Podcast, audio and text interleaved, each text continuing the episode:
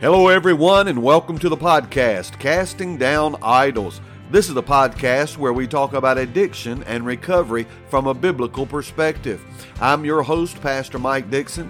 I've been clean and sober now for over 30 years, and you can too. The blessed hope of the gospel of Jesus Christ offers you the power you need to change, to be transformed forever. You do not have to stay the way that you are. And so I pray this podcast is a blessing to you. I pray it's an encouragement to you as you continue on this road called recovery. Listen and be blessed.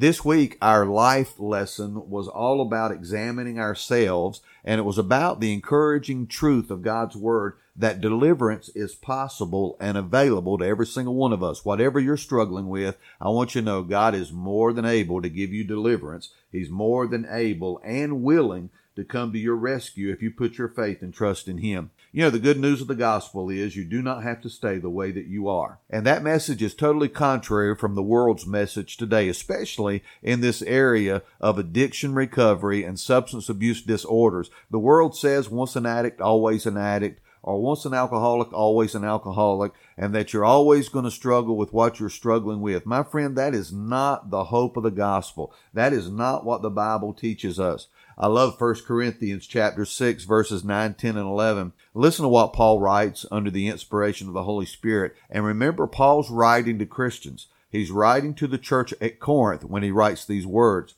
He says, it's recorded in 1 Corinthians chapter 6 verse 9. Do you not know that the unrighteous will not inherit the kingdom of God? Do not be deceived neither fornicators, nor idolaters, nor adulterers, nor homosexuals, nor sodomites, nor thieves, nor covetous, nor drunkards, nor revilers, nor extortioners will inherit the kingdom of God. And such were some of you. But you were washed, but you were sanctified, but you were justified in the name of the Lord Jesus and by the Spirit of our God.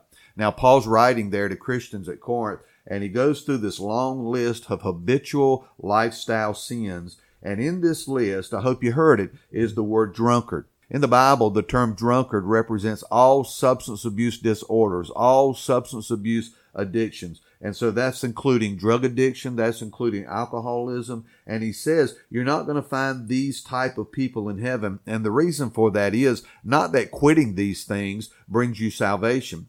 But when you put your faith in Jesus Christ as Lord and Savior, you're forever changed. We may struggle here, but when we get to heaven, there's not going to be these struggles anymore. Sin's going to be done away with. The old is going to be passed away. All things are made new. And it's not by works that we have our sins forgiven. It's not about quitting this or quitting the other thing that's going to earn favor with God. In the life program, our main aim and goal is not to help people stay off drugs and it's really not to help people stay sober and to stay off alcohol or whatever the addiction has been in their life. Our main goal in the life ministry is to guide men and women into a right relationship with God.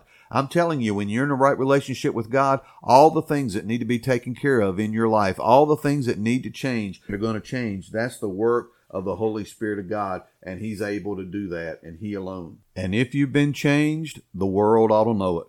The world ought to know it if you've been changed. Galatians 5:22 says, "But the fruit of the spirit is love, joy, peace, long suffering, kindness, goodness, faithfulness, gentleness, self control, the fruits of the Spirit. My friend, let me ask you today is your life showing forth the fruits of the Spirit? Let me challenge you to reach out to somebody today, to give an encouraging word, to give a smile, to give a pat on the back, to help somebody else out. Won't you strive to be a blessing with me today? If you've been changed by the power of the Holy Spirit, you're not who you used to be. Show the world today Show the world today Jesus through your life. God help us do that.